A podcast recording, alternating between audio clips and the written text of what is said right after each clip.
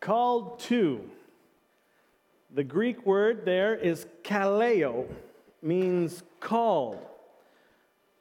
Today we're going to be in part four of the journey that we've been on, that we've called called to. This is the final part in that series. Next week we start something new called Sticky Love about relationships. And uh, once again, we're going to look at something that all believers have been called for. Jesus died and then he rose again and he ascended. But before he ascended into heaven, he gathered with the 11 remaining disciples on a mountain. And he issued at that point his last words, his last thoughts, just before I go. This is what's most important to me. The last thoughts, what we call in the church the Great Commission. His final words, those things that he had on his mind, his life assignment for us as believers, Jesus called us to make disciples. If you're a disciple or you're a follower of Jesus, the Lord Jesus Christ, then you are called to make disciples. Matthew 28 is where we find the Great Commission. It says, Therefore, go and make disciples of all nations, baptizing them in the name of the Father, the Son, and the Holy Spirit, and teaching them to obey everything that I have commanded you. Therefore, go. Okay, the Greek word there that's translated as go is the word that's um, pur yo om ahi. Yeah. End of the, the end of this word, it means uh, to travel, to, to, to depart, to go, to make a journey. Okay, so we just have like a grammar alert. The grammar here is really important. That is a present participle. And when I say that, I know that that makes it absolutely clear to four people in the country, all right? No one knows what a present participle is. It's not so much of a command as go as it is to say as you go, as, as you're going, as, as you do life, as you are living, as you are following Jesus, make disciples. And too many people think that, well, you have to fly over an ocean to make uh, disciples, right? We go overseas. And don't we already have people who are doing that? Don't we already have people in that department? And some will do that. That's the way some of it goes. And we have some friends who are doing that right now. Derek and Bonnie Burnett, we've been following them. They just started their next phase of the mission in Khon Kaen, Thailand. Tori Bissell from Into One just left this week um, for her trip to Kenya. We follow Lisa Brown in the, in the Southern Pacific Asia. Kevin Lim and his family just left in August to go to Cambodia. Some do fly to make disciples, but the teaching of Jesus is just way more accessible than that. As you do life, make disciples. Wherever you are going, anyways, make disciples there. And as you are going there. So, what, what does a disciple actually mean? Well, a disciple is more than simply a convert, uh, a disciple is more than just a church member. A disciple is more than a parent who drops their kids off for kids' church. A disciple is, is more than someone who has decided to like and follow into one on Facebook, all right? A disciple is more than just someone who attends church. A disciple is a learner, a committed learner. A disciple is a pupil, a student, someone who's studying. A disciple is a follower or an adherent. They have been adhered to. In the New Testament, the early believers were called, they, they were not called Christians at the very beginning. When they were, when they started to be called Christians, it was actually a derogatory term. They said, Oh, you're just like a little Christ over there. That's who you are. You're the Christ ones. And what they were saying is, Hey, look, it's just a bunch of little Jesuses, little copycats. That's what they were called. And when they said Christian, it was actually uh, trash talk. They, they were not speaking highly of these people. But these disciples were actually followers of a rabbi. They were followers of a teacher. They would adhere to the teachings of the rabbi. I would like to know what you know. That's why I'm following you. I want to be like you. That's why I'm here. So, just like in the Old Testament, we have Elisha, and he stuck to Elijah. And he said, I want what you've got. I want a double portion of what you have. Or we have uh, Ruth and Naomi, and, and, they say, Wherever you go, I will go. We, we have uh, Jesus and his disciples. And then later on, we would have Paul and Timothy. I want to be under your teaching. I want to hear what you have to say. I want to follow what you've got. I believe that you have more than I do, and that's where I want to go. I want to be like you. I want to think like you. I want to learn what you have said. I want to be like you in every way, Jesus. As you go through life, you are to make disciples. So, at its foundation, that means that if you are a disciple of Jesus, you will be making disciples. You will be sharing the love of Jesus. It starts with people who don't know him, right? And, and as you, uh, you're a bank teller, you look for opportunities to make disciples. As you're a high school student, you, you go around and you look for opportunities to make disciples. As you're a stay at home mom, you are discipling your children and discipling the other moms who get together for playgroup. Um, if you're a coach, you, you, you disciple the other coaches. You, you disciple the athletes that are in your mix as well. As you do life, wherever you go, you make disciples. As you walk across the gym, you can intentionally reach out to people relationally. As you go to school or you, you start a new job, you look for opportunities to reach out to make disciples. This is always a process, okay? So you don't start making a disciple by finishing, right? That's the part that we're nervous about. How do we finish that off, right? You start by engaging in intentional relationship, and you're doing that already. Everywhere you go, you got relationships. Every time you meet with someone, every time you meet them, you are progressing in your relationship with those people. Sometimes for good, sometimes not so much for good. But the relationship is changing. Sometimes it progresses awfully. The reality is, though, that as, as a group, as, as churches in North America, we are not doing a great job of making disciples. The model is people come to church, right? Come and watch the church thing, see what happens there, and then go about and live your life as if that moment stopped when you left. And they say, you know what, the, the church, the church should disciple me. We say, no, no, no, no. You forget. You are the church. Wherever you go, you are the church. And you were called to be uh, Christ centered, spirit empowered, and mission focused. And the mission that you're on is for everyone, everywhere, all the time. The mission is that you are to be making disciples wherever you go and whatever you do. Now, I'm no dummy, all right? I know that this is kind of hard to figure out. I know that there's all kinds of uh, parts of this that feel intimidating. But I think, again, part of the intimidation comes from looking at the end instead of looking on the beginning. So just focus on the beginning at the beginning. Just worry about beginning for now.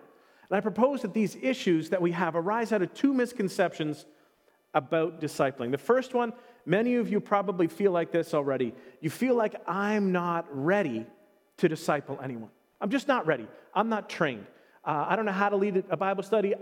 I didn't even know how to poorly pronounce Greek the way Graham does. I can't even do that. I, I don't, I don't want to lead a prayer meeting. That makes me feel scared. And I certainly don't want you coming to a Bible study that I'm leading when you start asking all your questions that I can't answer. And I know that you're probably sitting there waiting to get into a Bible study where you get to say, Tell me about the flying beasts of Revelation, right?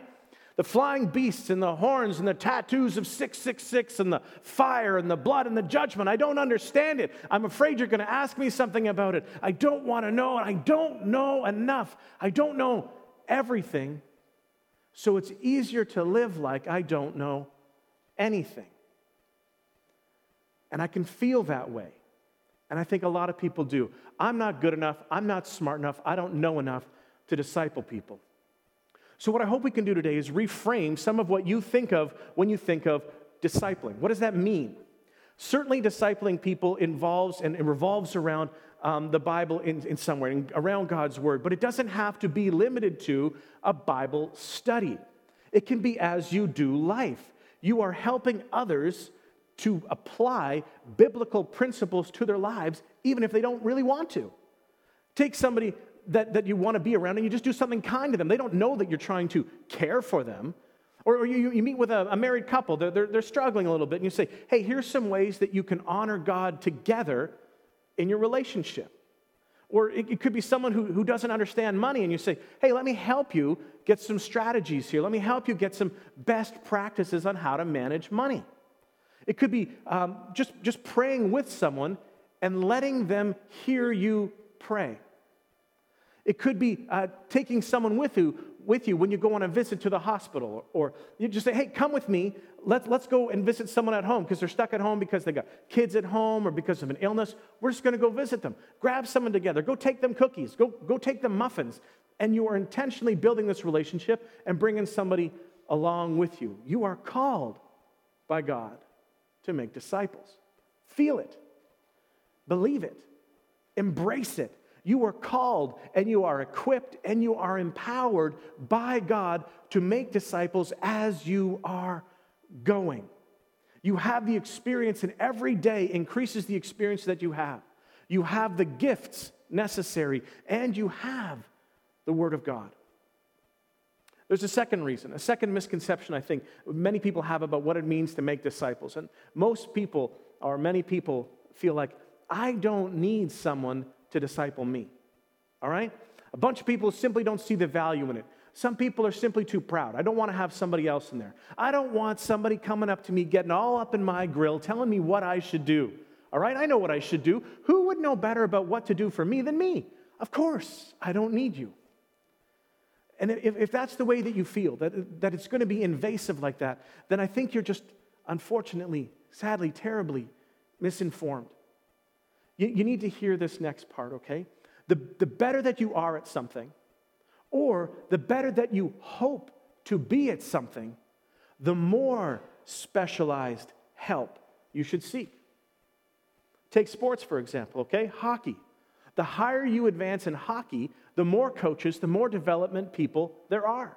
People to help you skate, people to help you with your shot, people to help you with your defense, people to help you with your offense, the power play, the penalty kill, injury management, strength development, your health and nutrition, your psychological preparation, your mental focus. The list just goes on and on.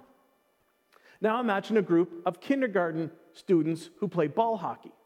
Let's say you got 15 people on the team, right? You've got one teacher, one teacher who, to, to supervise them and to teach them everything else that they're supposed to learn in all the other categories. They don't need specialist level training. They're not that good. One coach is enough to do what they need to do. They don't need the specialized help. What they really need is probably just a juice box, right? And they're good to go. But if you want to be the best dad, then you've got spiritual, you need a spiritual father to help you develop as a dad. If you want to develop your leadership, you need to have people speaking into your life about spiritual leadership. I, have got people who mentor me in leadership. I have people who mentor me in God's word. I have uh, counselors who speak into my life, trying to give me direction.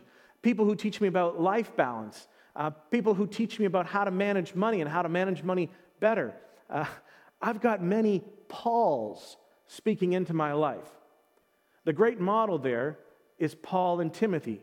Uh, Paul was a spiritual father to Timothy, Timothy. So Paul's the father and Timothy's the son.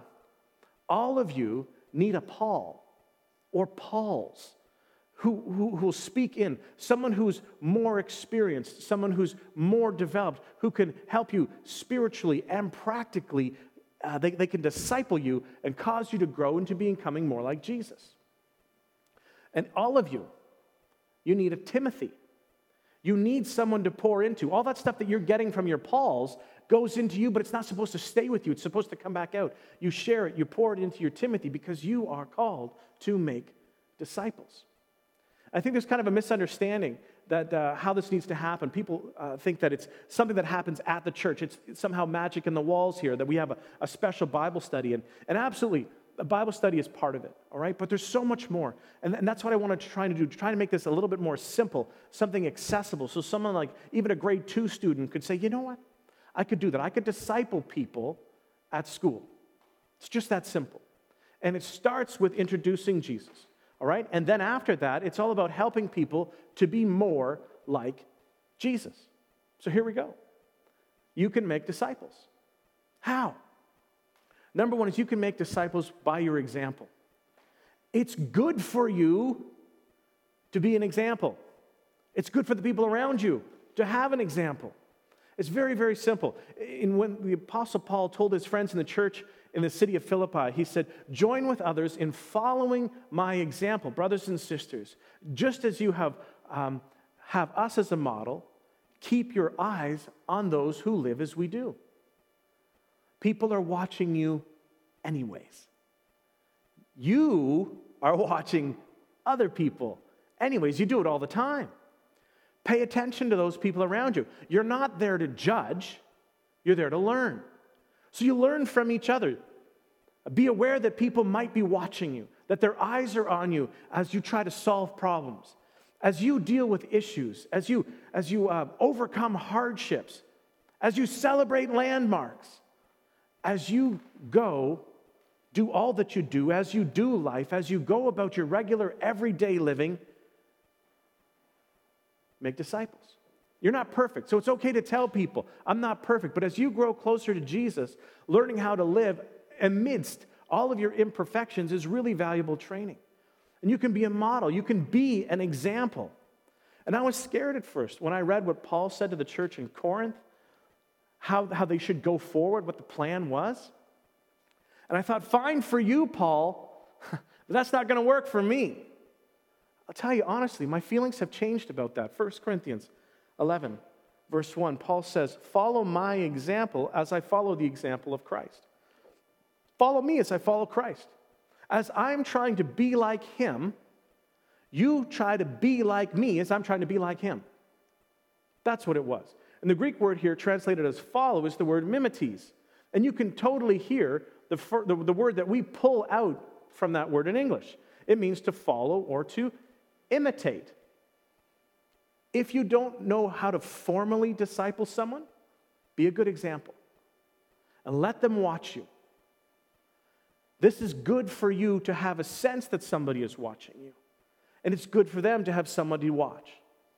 And you tell them up front, I didn't say that I wasn't going to fall down. I am going to fall down.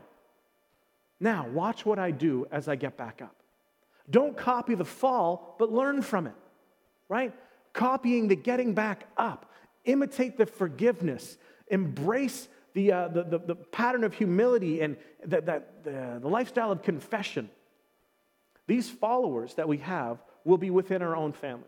So our children watch and learn. That's what they do. When I say our children, I mean the ones that are in your house, but I also mean the ones that see you, that see us. They see us at church, they see us at school, they see us at sports events or school events, and they see us in the food court. Our children learn by what they see. We all learn by what we see. And our children are imitating what they see on a regular basis. They imitate the culture around them. And they, uh, we are not called to look like the culture around us, right?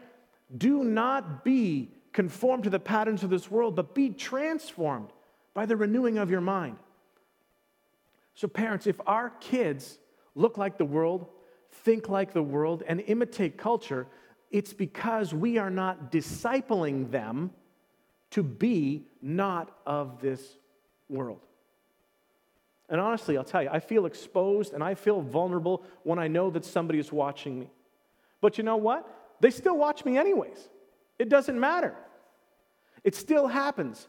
And I, and I want my children to see um, and to imitate a godly home. That means I want them to see a caring, uh, accepting, kind environment. That means that I am double caught when I lose my temper. Because I don't want it for me, but I don't want it for them.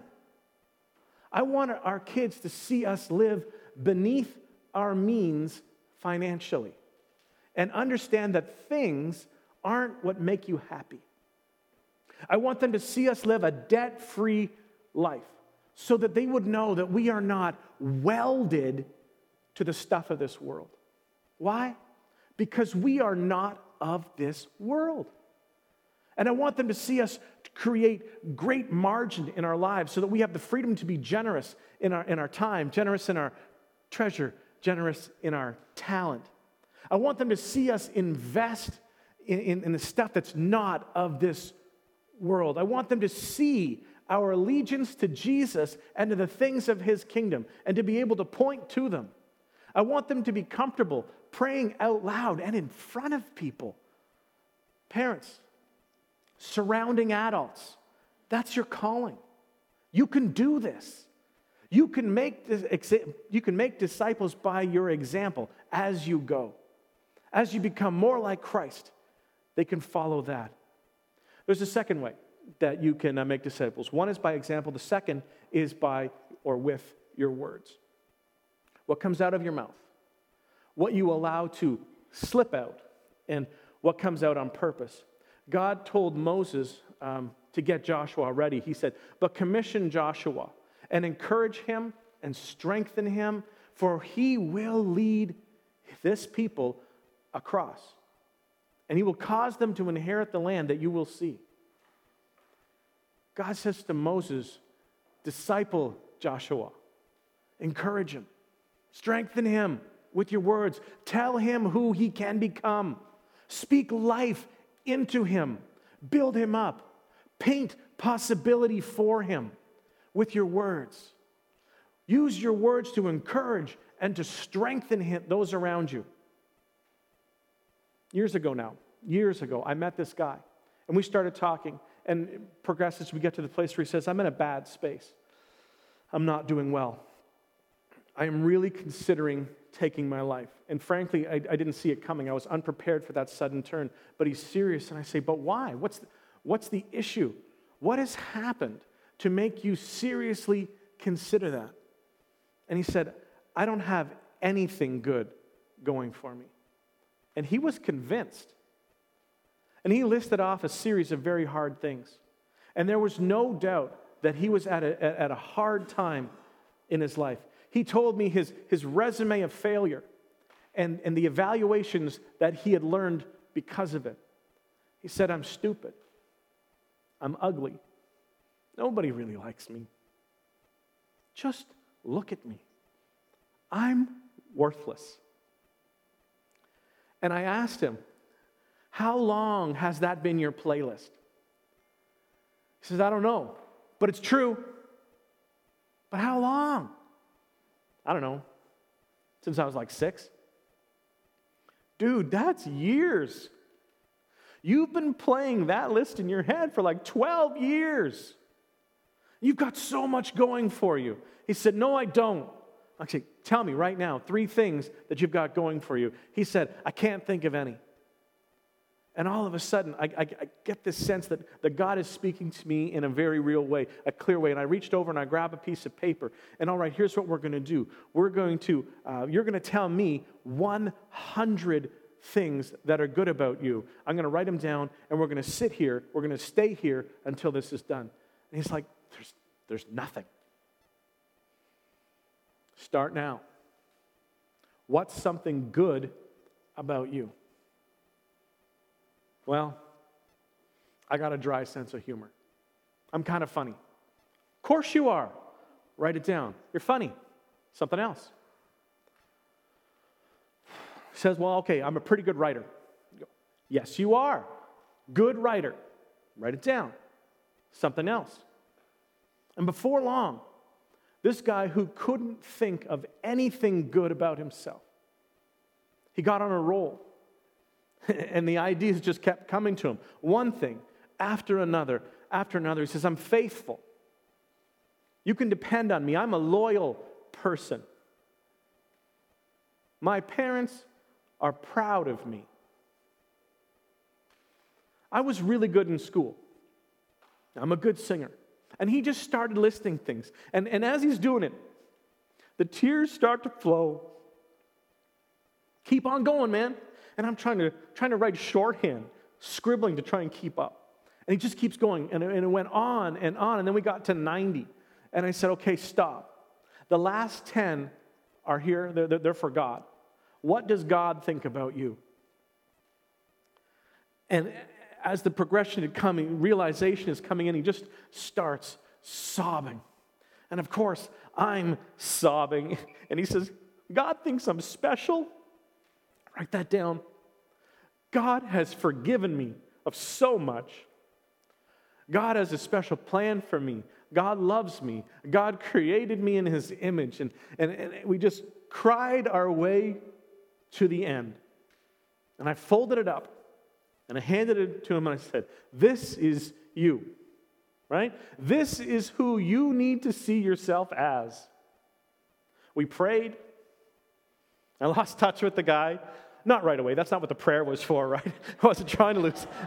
but, but he moved, and I moved, and, and I didn't know what happened to him. And then years later, I meet him as I'm preaching at a retreat.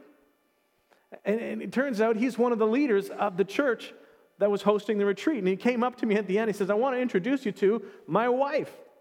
And she knew who I was, apparently. So she hugs me, and I hug him, and I hug her. And the next thing, he says, I, I want to show you something. And he takes his hand, he goes to his back pocket, and he pulls out his wallet. And as he opens his wallet up, from the wallet, he pulls out a well worn piece of paper. And he said, That one hour that we spent together and these 100 things, they saved my life and they enabled me to be the man that I am today. That's discipling. I wasn't even there for years, right? A moment. As you go, as the situation arises, you make disciples. Not my disciple, right? Disciple of Jesus. Someone who has a reformed, renewed mind. And I want you to hear this. If you're not making disciples, if it's not part of what you do at all, then I need to ask the question are you really a disciple of Jesus? Or are you just interested? Is that not part of what the whole thing is about? Because when you know him, when you truly know him, you just you can't help yourself. It just happens.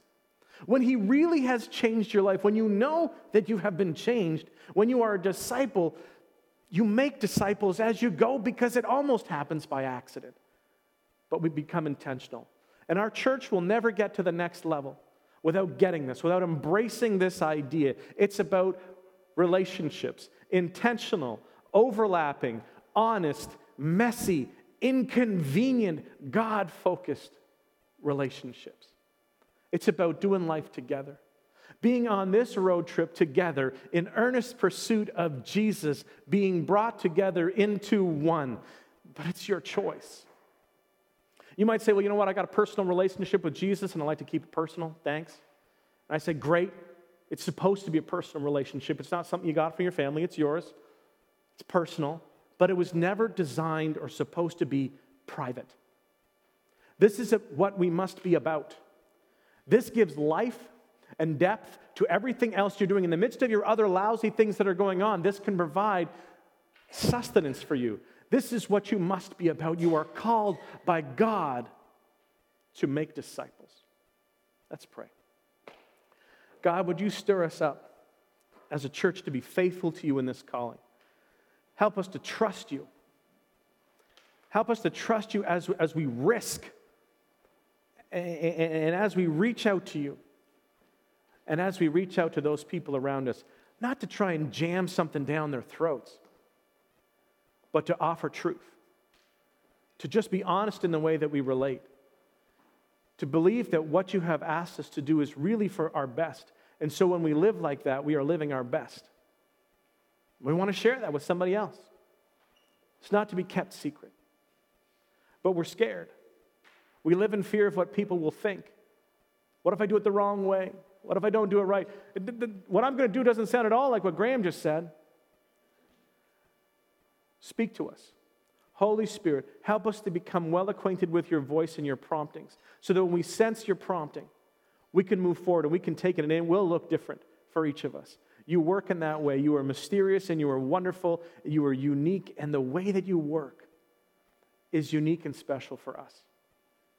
So, for my friends today who are stepping into a new week, I pray that you would give them a vision to see opportunity, to see possibility, to risk that little bit, to say, I will be an example, even though I don't feel fully qualified. They're watching anyways. I might as well step up my game and do this on purpose. We know that we're going to fail, and so we don't hold people to artificial standards. No, none of us are perfect but we were able to watch as the process goes. What does repentance look like? What does confession look like? How do I get back up even after a failure? These are things that are about real life, and that's the kind of life that we want to be a real life focused on you, Jesus. Take us into that, we pray. In Jesus' name, amen. You were called, you were chosen and set apart and set aside, loved by the God who created you. Not just past tense, but current tense loved by the God who created you, who knows when you fall and doesn't turn his face from you in those moments, who loves you regardless and in spite of what you have done. May he draw you on to understand the freedom that you may find in him as you release yourself more completely, when you risk and show your faith be blessed in the name of the Father, the Son, and the Holy Spirit. You may be seated. Thanks for being with us today. It's better when you're here, better when we're together.